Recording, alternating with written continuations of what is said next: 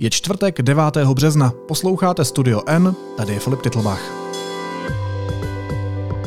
Dnes o tom, že se Petr Pavel stal novým českým prezidentem.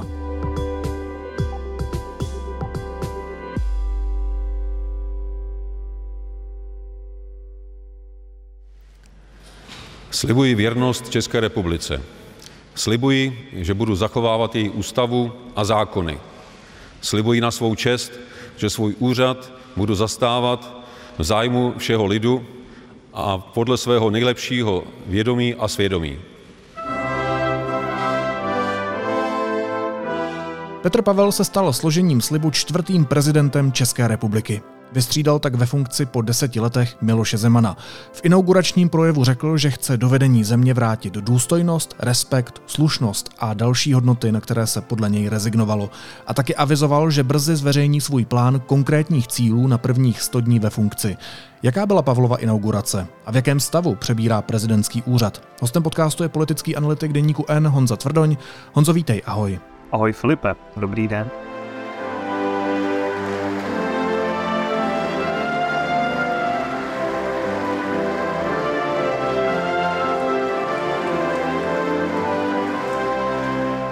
Slíbil jsem, že do vedení naší země pomohu vrátit důstojnost, respekt, slušnost a další hodnoty, které v posledních letech ztrácely na významu.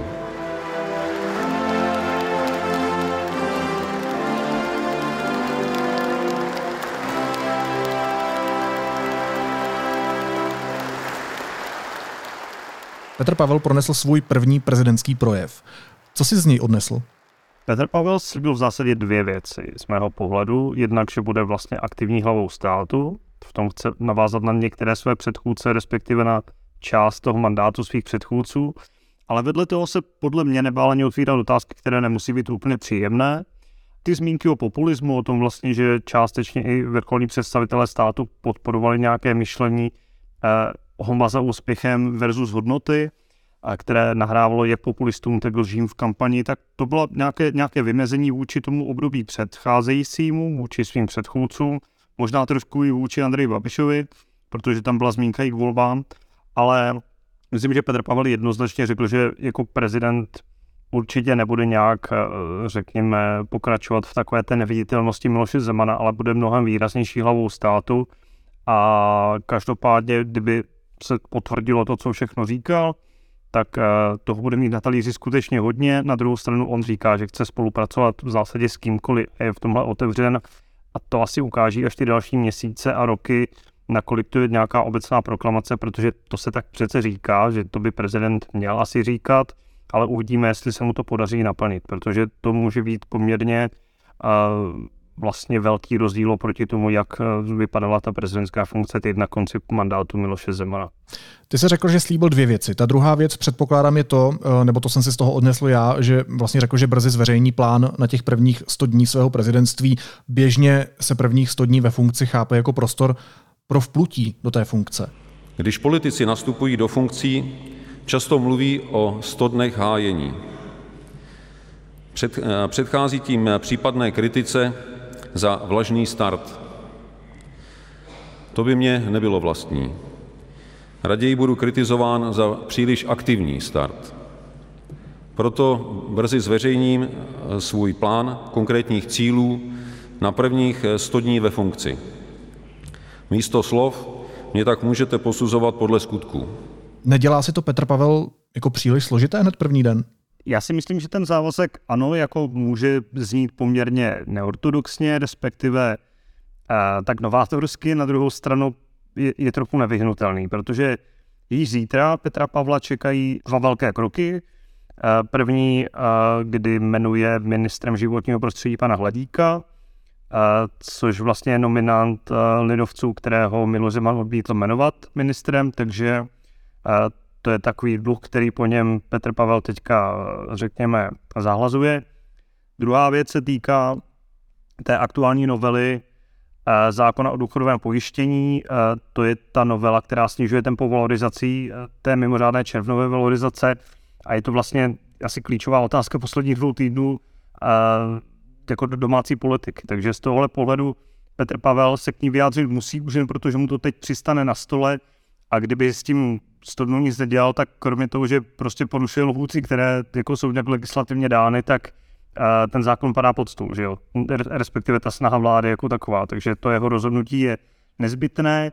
K tomu by se ještě dalo dodat, k té tvojí otázce, že on vlastně s nějakým výkonem těch prezidentských funkcí tak trošku už začal, nebo on měl takový ten jako před inaugurační období, kdy už byl zvolený prezident a už byl aktivní ve smyslu, jednou jednal se zástupci opozice s Alenou Šlerovou, Karlem Havlíčkem, potkával se s, řekněme, s lidmi z veřejného života, byl v zahraničí, byl například na té Mnichovské bezpečnostní konferenci, kde měl nějaké jako ne úplně nedůležité schůzky, když se potkal s francouzským prezidentem, jako kromě dalších.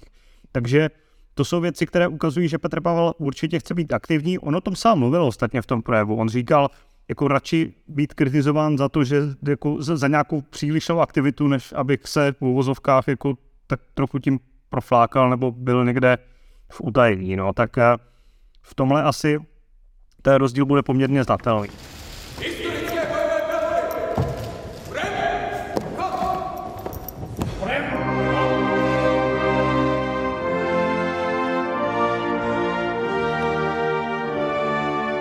Takže co se dá z toho očekávat, z toho dneška? Dá se očekávat, eh, nebo dá se vyvozovat ten, já nevím, tisíckrát omílený obrat v politické kultuře, který se od Petra Pavla očekává a kvůli kterému ho předpokládám voliči zvolili? No tak obrat v politické kultuře oproti Miloši Zemanovi můžeme očekávat rozhodně. To eh, jenom uvidíme, jak moc velký, nebo eh, jestli bude velký nebo, nebo hodně velký. Asi, asi tak, tak, tak bych to popsal. A ten projev, já myslím, že stran tady toho, té, té otázky, o čem se bavíme, o nějaké politické kultuře, o tom, jak vykonáváš tu funkci prezidenta a tak vlastně nevybočil z toho, co Petr Pavel slibuje dlouhodobě. On vlastně konzistentně říká, jaké jsou jeho hodnoty, jaké jsou jeho východiska, jak by s tou funkcí mělo být nakládáno, jak by prezident s tou funkcí měl nakládat obecně, ať už jim kdokoliv. A myslím, že přesně v tom duchu ta inaugurace dneska proběhla. Bylo tam asi možná to, to asi zhodnotí každý, to je asi, asi úplně na každém. Byla tam nějaká míra etosu, že jo, ta změna byla naznačená už v tom projevu samotném, v tom, jak vlastně uh, byla koncipována to vystoupení pana prezidenta uh, na, na balkóně třetího nádvoří Pražského hradu. Uh, byla tam ta píseň na závěr, že byla tam ta standarda. To jsou jako věci, které ano, mají nějakou symbolickou rovinu, ale jako jednoznačně říkají, jako je tady nový prezident a končí nějaké období, respektive končí nějaký styl toho, jak ta funkce do této doby byla jako vykonávána panem prezidentem, teď už panem Zemanem. A jestli můžu poprosit o ten symbol té změny,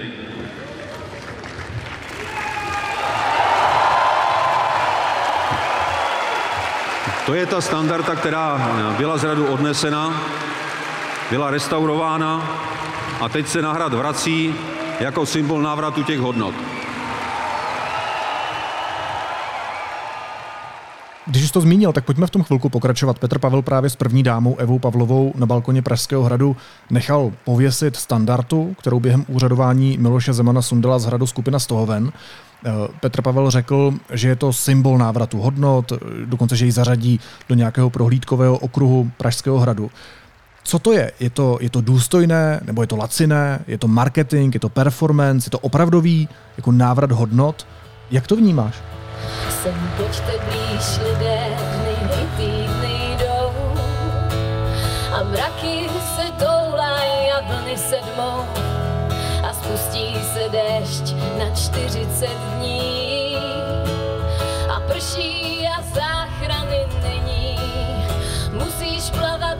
skončíš jako těžký kamení, každý ví, časy se mění.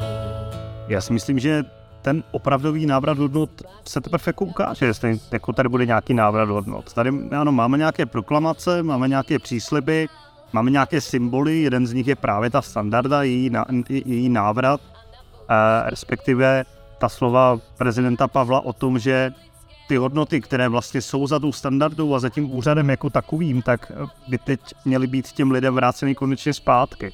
Tak eh, to uvidíme až v tom každodenním provozu. Ostatně Miloš Zeman taky jako v těch svých dřívější vystoupení ve volební kampani, eh, jedné či druhé, spíš té první teda, možná někdy, sliboval, že ten úřad bude vykonávat asi trochu jinak, než jako jak jsme viděli teď těch, zejména těch posledních letech. Tak to se ukáže až potom v praxi, nakolik právě tohle jsou nějaké proklamace. Ano, je to silné gesto, určitě je, je to viditelné gesto, nově zvolený prezident a tam prostě sruje a, a otevře tu standardu jako na tom nádvoří před těmi tisíci lidmi v přímém přenosu všech televizí. Určitě je to jako vizuálně zajímavé, je to symbolicky důležité, ale jestli to bude jako nějakým reálným odrazem toho, jak ta funkce bude vykonávána, to já si úplně jako říct netroufám, ale asi po tom, co víme o kampani Petra Pavla, o něm jako takovém, tak si asi můžeme dovolit tvrdit, že minimálně částečně ty hodnoty se určitě budou mnohem více v popředí, než jak tomu bylo posud.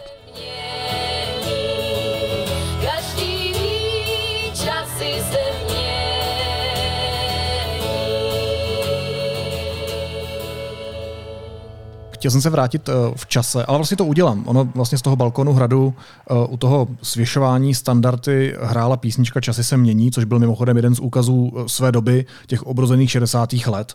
Je to převzatá písnička od Boba Dylena, kterou přespívalo trio Golden Kids, Marta Kubišová, Václav Neckář a Helena Vondráčková. Tak uvidíme, jestli se budeme vracet do 60. let. Ale když se vrátíme jenom o pár let zpátky, maximálně 10 let, tak když si vzpomeneš na inaugurační projevy Miloše Zemana, co se ti vybaví? Co v tobě ze slov bývalého prezidenta zakořenilo? No, pokud si dobře vzpomínám, tak Miloš Zeman ve svém prvním projevu mluvil o takových těch ostrůvcích deviací, ať pozitivních nebo negativních. Tak to, to, bylo, to byl takový malý náznak asi toho, jak to může vypadat. Předstupuji před vás jako první prezident České republiky, který byl zvolen přímou volbou občanů. V tom druhém projevu už si jako nebral se výtky vůbec, tam už jako věděl, že jako je zvolen na podruhé, po třetí už kandidovat nemůže, tak tam jako jmenovitě napadal některá média, napadal tam tuším nějaké politické strany jako konkurenty a tak. Spravodajství naší veřejně právní, vyvážené, objektivní české televize bylo v minulosti výrazně ovlivněno její přichylnosti ke straně, která se jmenuje TOP 09. V tomhle ohledu a si myslím, že ten, ten rozdíl byl velký. A jestli to ve mně nějak zakořenilo, já nevím. No, já si myslím, že jako Miloš Zeman je furt stejný. Jo. Jako tam, že, jako, že by člověk jako viděl jeho jeden inaugurační projev nebo nějakou sérii projevů a řekl si, jo, tak ten politik je vlastně takový. No, to, to ne, tak jako Miloš Zeman vystupuje dlouhodobě jako hodně podobně. Sem tam teda se o to odchýlí, ať k horšímu nebo k lepšímu, asi záleží na tom, jak kdo to vnímá a, a v tomhle ohledu vystupoval. Takže, ale jako pochopitelně ty rozdíly, kdybychom se bavili o těch projevech, ten, který jsme slyšeli dnes a ten, který jsme slyšeli třeba před pěti nebo deseti lety, tak jako ano, byly různé, už byly různé z pohledu toho, že celý ten dnešní projev a celá ta událost byla jako skutečně slavnostní ve smyslu, že tam jako nebyly žádné problémy, jo, že to bylo takové až jako pohodově normální, jako nikdo z tam neodchází, všichni tam jsou pozvaní, všichni teda, kdo mají být pozvaní, tak jsou pozvaní. V okamžiku, kdy místo projevy republiky jsme slyšeli pomstychtivé vylévání žluči na novináře, které nejsou tak servilní vůči panu prezidentovi, tak jsme si říkali, že tohle fakt nemusíme slyšet. To není projev prezidenta republiky. Z mého pohledu eh, byl možná příliš zaměřen vůči některým eh, politickým stranám či skupinám obyvatel a někteří kolegové se rozhodli sál eh, opustit. Mám takový trošku smíšený pocit, trošku se stydím, trošku je to trapný. Ne, je to prostě strašný, že důstojnost prezidentského úřadu eh, se takto zhanobí, to je strašný. To jsou takové momenty, které jako naznačují, že snad jako by minimálně ta role prezidenta v českém systému mohla být trošku víc uklidňující, než eh, jak jsme doposud byli zvyklí. Byť jako uznávám, že pro část veřejnosti, zejména nějakých jako hardcore voličů Miloše Zemana, to, to nemusí být jako změna k lepšímu. Taky to může být trošku nudný, ne, pro někoho, kdo má rád třeba politický bizár. Tak jako samozřejmě ano, na druhou stranu uh, mohli bychom si uh, říct, kam a částečně tuhle republiku nebo, ne, nebo, nebo tu pozici prezidenta zavedli úvahy ve smyslu volme Miloše Zemana, protože s tím bude sranda, no, tak jako viděli jsme asi kam. Tak, uh, myslím, že tady nechtěl bych znít pateticky, ale možná jako trochu té nudy jako někdy v tomhle neškodí. Nevím, jaká sranda byla s Václavem Havlem nebo s Václavem Klausem, ale to jsou taky další zkušenosti, které máme s inauguračními projevy. Navázal v něčem Petr Pavel na ně? Takhle, u Václava Havla ro- rozhodně uh, to, to muselo být jiné, jako zákonitě, protože on se prezidentem stával jako v nějakém času a prostoru, kdy byl uh, vlastně prezidentem zvolen poprvé v roce 89, po revoluci těsně, následně byl prvním českým prezidentem, takže to byly jako události, které ovlivňovaly ten projev samotný, jo, že prostě jednou přechází k demokracii, po druhé k samostatnému státu, jo, a navíc ta osobnost byla jako poměrně unikátní, co si budeme povídat. Pak tady máš Václava Klause, který jako byť by se tomu mohl blížit víc, protože jako už to tam úplně neměl, ale tak byl taky obrovskou politickou osobností, bez pochyby. Ale byl prezidentem volen v nepřímých volbách, takže zejména, kdybychom byli první inauguraci, tak on byl mnohem víc jako prezident, politik v rámci toho systému zvolený poslanci a senátory. Petr Pavel se tady obrací spíše, mnohem spíše víc k veřejnosti. Václav Klaus také se v roce 2003 v tom svém prvním inauguračním projevu obracel k veřejnosti. Nicméně z mého pohledu tam ten jeho projev nebo ta řeč byla jako v zásadě taky taková, jaká asi, asi by od ní člověk čekal, že se snažil slíbit, že bude aktivním politickým hráčem, ale nebude do toho úplně moc vstupovat, což asi všichni tehda minimálně nekreatoricky nebo verbálně ti politikové oceňovali, protože jako má tady vládnout vláda, jo? Ne, ne úplně prezident. A z tohohle pohledu ta změna přišla hlavně s Milošem Zemanem, ale ono to může být dáno, ano, kromě toho, že Miloš Zeman je Miloš Zeman, tak taky s tím, že se změnil způsob volby a prezident teďka tu svoji legitimitu odvíjí od eh, trochu jako jiného počtu hlasů než dřív. Ty jsi mi trošku teď utekl od Václava Klauze, ale on taky uh, sliboval, eh, že by rád byl prezidentem, který by chtěl rozjasňovat tváře, že by chtěl být uvážlivým svorníkem na vrcholu pyramidy našeho ústavního systému, nikoli jeho neurologickým bodem. Byl Václav Klaus svorníkem, který rozjasňoval tváře Honzo?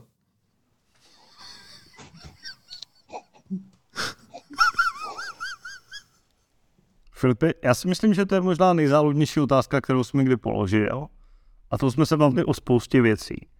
A ne, já bych to nechtěl zazovat, tak já, já myslím, že to první funkční období Václava Klause z pohledu výkonu prezidentských pravomocí bylo jako svým způsobem bezproblémové. On jako z těch velkých jako otázek se potýkal s tím, že byly velice nestabilní vlády. Jo. Tam vlastně on musel vyměnit sociálně demokratického premiéra dvakrát, pak tam byla vlastně krize po, po volbách 2.6, ne krize, ale pát volební a těžko se skládaly vlády, jak do toho prezident vstupoval, tak v tom jako nějaký svorník byl a snažil se to moderovat. Jestli u toho se lidé usmívali, to je druhá věc, já nevím, já jsem u těch debat nebyl, to je možná otázka třeba na, nevím, pana Topolánka, může se zeptat někdy jeho, jestli jim mu rozjasňoval tvář, ale uh, z tohle pohledu myslím, že tady ty sliby jsou takový, takový jako obecný, taková obecná ulitba veřejnosti, no tak jako co zase ten prezident říkat, jo, jakože budu technokrat, nebo jako budu ne, nevím, budu jako vládnout tak, jak, nebo budu se snažit vládnout, jak jsem vždycky vládnul, nebo jak jsem si myslel, že je to správné. Uh, a budu se snažit jako více, méně komunikovat tam s tím či o ním. Já, já myslím, že tam do toho je důležité samozřejmě dát nějaký lidský faktor. Ano, jako když pak mluvíš o pyramidě nebo svodníku, tak je to možná trošku diskutabilní, nakolik je taková staha efektivní. Chci vás na závěr ještě jednou ujistit, že zvolení do druhého funkčního období je pro mne tou nejvyšší ctí a že učiním vše, aby následujících pět let bylo pro Českou republiku dobrým obdobím. Ale, ale dneska to vypadalo v tom Vladislavském sále, že kdo nemá rozjasněnou tvář při příchodu Petra Pavla, tak je to právě Václav Klaus, protože on vůbec netleskal. A když Petr Pavel odcházel, tak zatleskal. Počítal jsem to přesně třikrát, plácl ručičkama o sebe. Já myslím, že Václav Klaus moc nemá rád ty poznámky o hodnotách v politice, že on obecně spíš jako vidí tu roli politiky někde jinde, což je naprosto legitimní a no, jako ať tleská čemu chce. Ještě chvilku zůstanu u symbolu, protože docela velké rozpaky, i když jde vlastně v podstatě o marginály, tak vyvolal dokument, eh, který dneska Petr Pavel podepsal. Ono ty rozpaky vyvolal už na sociálních sítích, kdy se s tím vyfotila eh, Markéta Pekarová Adamová. Protože ten slib, který dneska podepsal Petr Pavel, tak on je napsaný takový, řekněme, progresivním kaligrafickým modrým písmem. Eh, hodně se to liší od předchozích graficky strohých slibů, které podepsali Havel, Klaus a Zeman. Jak vlastně vnímáš tuhle debatu, která se týká tradice a možná i určité strnulosti prezidentského úřadu, když to převedeme do nějaké publicistické otázky a nezůstaneme jenom u toho hejtu na sociálních sítích? Jo, eh, k tomu fontu nebo k tomu písmu, to já vlastně nemám co říct. Já na to, jak nejsem v úzovkách odborník, Filipe. A viděl jsem, že ty se s tomu teda vyjadřoval na sociálních sítích, ty se asi odborníkem cítíš, já úplně ne. Eh, kam, kam bys to chtěl posouvat? Takhle, já se, abychom se vyjasnili pozice, já se necítím být odborníkem, je to jenom přišlo hnusný, ale okay. chtěl bych se posouvat uh, k tradici, chtěl bych se posouvat k tomu, co všechno se vlastně dá měnit v té ceremonii, kterou jsme dneska viděli. Protože ono to v něčem vlastně jako bylo bezprecedentní, to, co podepisoval Petr Pavel. Já si myslím, že obecně právě, uh, jestli něco se v nějaké tradici vrací a chceme si zachovat minimálně jako většina veřejnosti určitě, tak je to ten dnešní inaugurační uh, celý vlastně proces, nebo celé to odpoledne.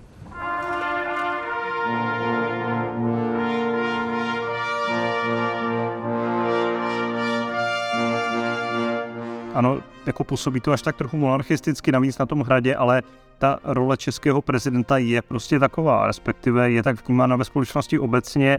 A zatím žádný prezident ji nevykonával nějak moc civilně, pořád má formálně sídlo jako sídle českých knížat a králů, jo. tak jako to je přece jenom a už vlastně první známka toho, že to úplně jinak asi není, nebo, nebo, ne, nebo nepůjde.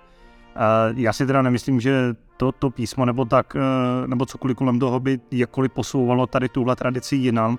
A myslím si, že právě eh, i ten tým a vlastně celé to odpoledne právě bylo v těch jako bouzovkách nejlepších tradicích. Můžeme si o tom myslet, co chceme, a že je to takové jako velkolepé.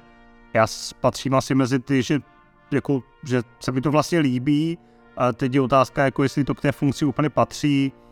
A jako, jako viděli jsme už v několika volbách, teď myslím ty přímé, že nějací kandidáti mluvili o tom, že ta funkce by se měla mnohem zcivilnit, že prezident by možná neměl jako úplně sídlit na tom hradě, ale spíš jako někde jinde, mít nějaké normální kanceláře a jezdit do práce tramvají a tady tohle to slyšíme vždycky, uvidíme, jako jestli Petr Pavel se k tomu nějak přiblíží. Já si myslím, že jako by vlastně mohl, že on jako na to asi bude tak nějak jako lidsky a povahově nastavený, že úplně jako si myslím, že by radši jezdil na té motorce, než chodil po těch jako dlouhých chodbách na hradě, ale jako uvidíme. Samozřejmě uh, k té funkci jistě patří nějaká nutnost nějaké důstojnosti, já nechci říct velikářství, ale prostě v českém prostředí ta funkce je tak vnímaná, jako až trochu monarchisticky a to s tím je potom spojeno tady tohle. No vidíš, ty jsi říkal, že nejseš odborník a nakonec jsem tě dotlačil k tomu, že ses mi pěkně odborně k tomu vyjádřil. Ono to je vlastně v celku jedno, jakým je to fontem, jestli je to komiksancem nebo takhle, ale uh, když půjdeme k té podstatě, mě vždycky zajímalo, nakolik je ten slib, který skládá prezident, vlastně vymahatelný. Protože zvolený člověk slibuje věrnost České republice. Slibuji věrnost České republice. Slibuji věrnost České republice. Slibuje, že bude zachovávat její ústavu, že bude zachovávat její zákony. Slibuji, že budu zachovávat její ústavu a zákony. Slibuji na svou čest, že svůj úřad budu zastávat v zájmu všeho lidu a podle svého nejlepšího vědomí a svědomí. A viděli jsme, že třeba takovou ústavu Miloš Zeman rád ohýbal. Tak není to spíš tak, že slibem nezarmoutíš?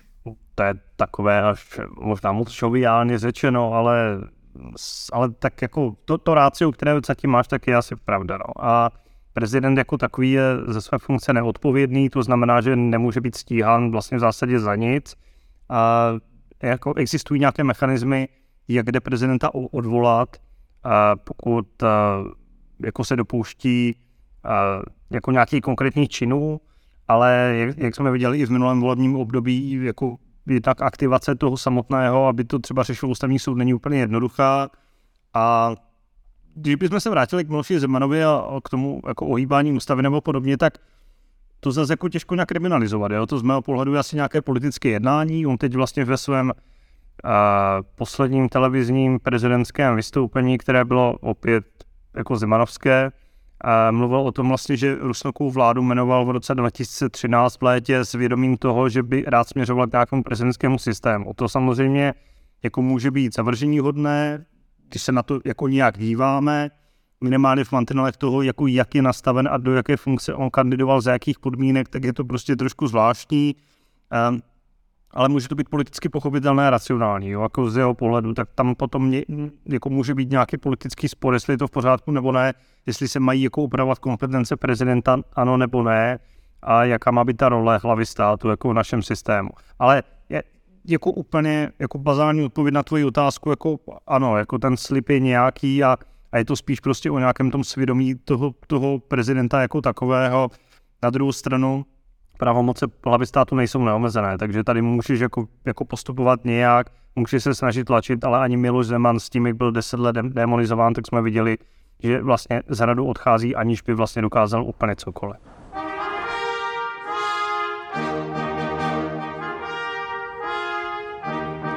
Já bych se možná ještě na chvilku rád zastavil u té aristokratické formy, nebo jak si to nazval. My, my, my nejsme poloprezidentská republika, my nejsme ani prezidentská republika, my jsme parlamentní demokracie. Eh, prezident tady nemá zas tak obrovskou moc, jak si teď zmínil, tak proč je pro nás zásadní ten obrovský areál Pražského hradu? Dneska to celodenní televizní vysílání, fanfáry, historické prapory, listiny, obrovská ceremonie ve Václavském sále. Mimochodem, já když jsem se připravoval na dnešní díl, tak jsem uh, si zjistil, že slovo inaugurace má původ v latině, pochází ze starověkého Říma, kde se tehdy jednalo o symbolické přenášení božské síly na nově zvolené augury. Kde se v nás, Honzo, bere ta touha to takhle rituálně prožívat? Eh, tvá příprava mě ohromila, Filipe, musím říct. Teda to jako hluboce smekám, protože jsem to nečekal. Eh, jako co, Jsi úplně zalknul teď. Úplně, úplně jsem ztratil jako jakoukoliv nit, jako tady, tady tímhle tvojím expoze. Je to, fakt, fakt, je to, fakt je to překvapilo.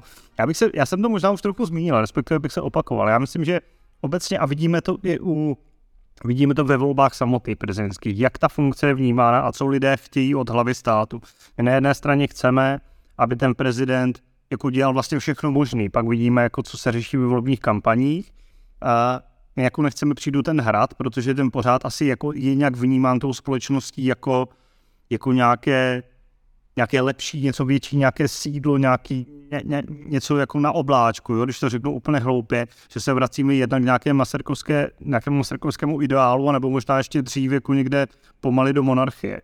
A je to takový zajímavý paradox, no, že na jednu stranu jako se velice často volá po tom, aby ten prezident jako nezasahoval do všeho, nechal prostě ty politiky fungovat, jak mají. Na druhou stranu po něm chceme, aby eh, řešil tady nějaké společenské problémy, aby se vyjadřoval k čemu a, a chceme po něm, aby řešil věci, na které nemá kompetence. No. Tak to je takový obvyklý, uh, takový obvyklý problém, který se tady diskutuje jako pořád. Samozřejmě ona tomu trošku teď nahrávají ta přímá volba, ale u nás prostě ta prezidentská tradice je taková, no. E, já ti vlastně jako neumím dát na to úplně jasnou odpověď, protože prostě nevím, jako nevidím úplně do duše národa a udělal jsem si tak dobrou přípravu jako ty, ale je, je, to tak, no, je to tak dané a, a, a vidíme to vlastně jako fakt i na tom, když máme jako, jako sledujeme různá data, co vlastně lidé chtějí. Že jako chceš aktivního prezidenta dovnitř, aktivního prezidenta navenek. Musí to být politik, musí to být ta, nestraník možná, musí to být slušný člověk, musí to být inteligentní člověk,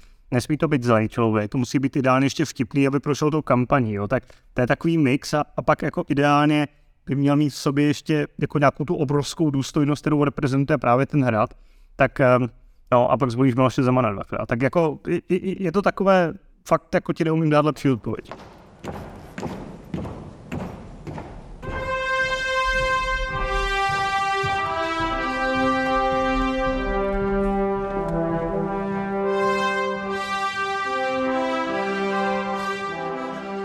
Mě by zajímalo, co teď čeká Petra Pavla. Co bude ta první věc, která mu přestane na stole v prezidentské kanceláři nebo kdekoliv jinde uh, a bude to muset řešit? Co to je? To jsou důchody?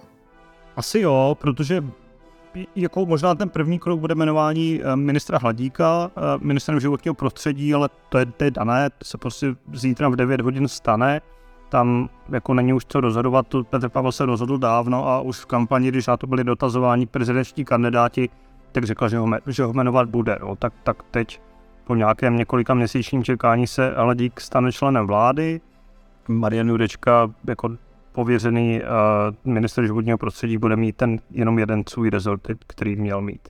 No a pak to budou důchody, uh, které vlastně tam má jako nějaký časový prostor, do kdy se může vyjádřit, ale nemá ho tolik, protože aby jako vláda dokázala aplikovat ten svůj návrh, tak ten zákon musí být účinný tuším 22. nebo 21. března a tam je účinnost nastavená jako den pod, dnem podpisu prezidenta, takže tam je to jakože, jakože narychlo. No a to, to bude asi jako velké rozhodnutí Pavla, protože jako na jednu stranu on předem avizoval, že má nějaké pochybnosti ohledně procesu schvalování, který ostatně jako ne, nejen má ty pochybnosti, protože využití stavu legislativního noze v této věci je asi skutečně diskutabilní. Na druhou stranu on v tom inauguračním projevu asi v jednom místě mluvil o tom, že on jako prezident by měl jako dělat věci, které jsou správné nebo dobré z nějakého pohledu toho, že třeba nejsou populární, ale jsou prostě potřebné, tak já nevím, jestli mezi řádky říkal, že jako, nebo naznačoval kvůli vede jeho uvažování, mluvil tam o důchodové reformě nějaké potřeby to už bychom jako se dopouštěli fakt nějakého fabulování, ale jako tady tohle bude asi asi ty první věci. No a pak ho čeká už v pondělí eh, cesta na Slovensko, první zahraniční cesta, dvoudenní návštěva Slovenska, tradičně jako prezident míří do Bratislavy jako první, což je jako tam byl každý. Kromě vlastně nějakého oficiálního programu tam má, tam má ještě naplánovanou eh, debatu deníku N eh, s paní prezidentkou Čaputovou. To, je, to bude, myslím, velice pěkné, tak to můžu samozřejmě doporučit. A to jsme nebyli domluveni, mimochodem, na to jsem si vzpomněl sám. To si dobře udělal, protože já jsem to zapomněl. Ale mám ještě takovou poslední otázku na tebe, Honzo. Mě by zajímalo, co ti bude nejvíc chybět po Miloši Zemanovi. Bude ti chybět nejvíc on sám? Budou ti chybět jeho nemístné nebo humorné, teda asi záleží na úhlu pohledu nebo na vkusu bonmoty. Bude ti chybět ovčáček, minář? Po čem se ti bude stýskat? F, kládeš mi vážnou otázku, jestli mi bude chybět Jiří Ovčáček nebo Vratislav Minář. Naprosto seriózně. Dobře, tak eh, já odpovím naprosto seriózně. Teď, jak říkají politici, v tuhle chvíli se neumím představit jako cokoliv, co mi bude chybět. Na druhou stranu, já to zase nevnímám jako 100 a 0. Jo? Já beru Miloše Zemana, že to byla skutečně jedna z největších politických osobností polistopadové éry.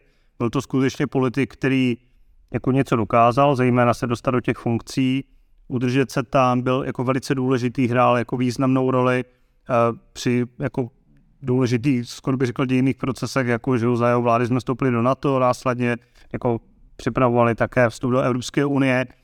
Uh, ale ty poslední roky jako ukázali, že uh, Miloš Zeman už vlastně nemá moc co v té funkci nabídnout. On se tak jako v tom prvním období on ještě jako byl zajímavý v tom, že jako objížděl ta náměstí, mluvil s lidmi, nějak se snažil jako v té funkci i trochu něco dělat, dělal tu svou ekonomickou diplomaci, ze které teda nezbylo vůbec nic, ale jako byla to nějaká snaha. Ale to druhé období je prostě jako katastrofální, nebo prostě nějaké. To je jako... Já, já si vlastně někdy sám kladu otázku, jakože co si asi myslí Miloš Zeman o jako tom svém prezidentství. Jakože jako dokázal jsem něco, nebo prostě podařilo se mi něco. Přece já, já, já to nechci táhnout na nějakou lidskou úroveň, jo, to já jako nejsem schopený, já ho neznám osobně, takže, ale přece jako musíš vidět, že za tebou nezbylo nic a jako nejpozději po loňském 24. únoru, jako je tvoje jakákoliv politika vůči zahraničí jako v naprostém rozvalu a, a jako můžeš v pouzovkách jako s tím trochu šoupat nohama a být rád, jako že ti nikdo nepřipomíná jako do takové míry, minimálně to třeba nedělal premiér veřejně, jako tvé předchozí kroky a před tvé předchozí zavlékání České republiky směrem jako k nějaké proruské politice. Ale uh, z tohohle pohledu asi jako mi Miloš Zeman chybět nebude. Uh, jako profesně to jistě byla zajímavá jako osobnost. Občansky také minimálně z pohledu toho, kdo sleduje českou politiku dlouhodobě, ale jako lidsky asi, asi mi to moc chybět nebude. No. Já myslím, že já, já jako u těch prezidentů obecně, když bychom to brali na prezidentské volby, kdy máš v těch přímých volbách vždycky devět kandidátů, tak jako fakt jsem přesvědčen o tom, že jako většina z nich, ať si o nich myslím kdokoliv vždycky, jsou prostě lidé, kteří tu funkci fakt nechcou pojímat jako nějaký osobní pašalík nebo jako něco, kde prostě potřebují vyloženě jako jak exibovat nějaké osobní animozity, ega a podobně, ale zrovna si nemyslím, že Miloš Zeman by do takových skupin patřil. Tak jo, tak já se tě ještě na závěr omlouvám, že jsem měl dneska tendenci být žoviální, ale na mě asi bylo moc té ceremonie, tak doufám, že jsem neuškodil tvému veřejnému obrazu seriózního analytika. Hostem studia N byl můj kolega Honza Tvrdoň. Honzo, moc ti děkuju, měj se hezky. Ahoj. Uh, díky Filipe, měj se a nasledanou.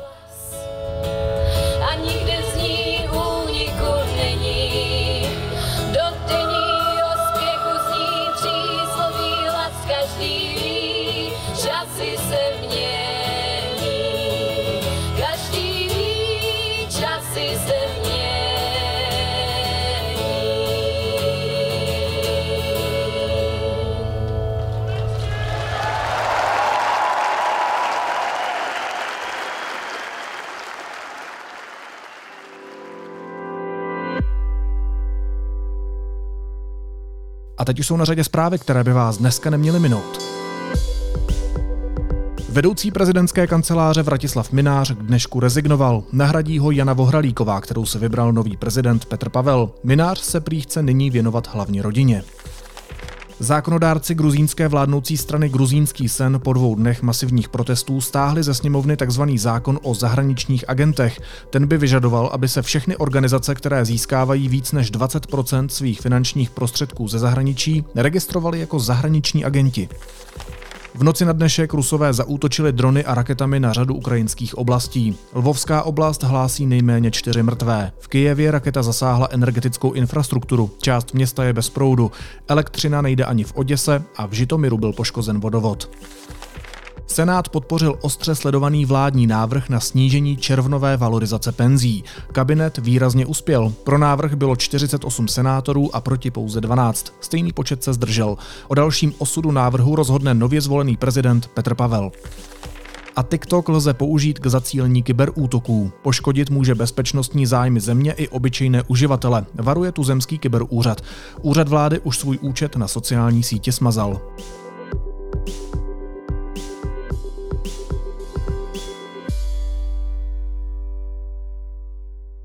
A na závěr ještě jízlivá poznámka. Když vešel Petr Pavel do Vladislavského sálu, zatleskali mu všichni. Kromě Václava Klauze, který si se zdviženou bradou myslel, že je to aplaus pro něj. Naslyšenou zítra.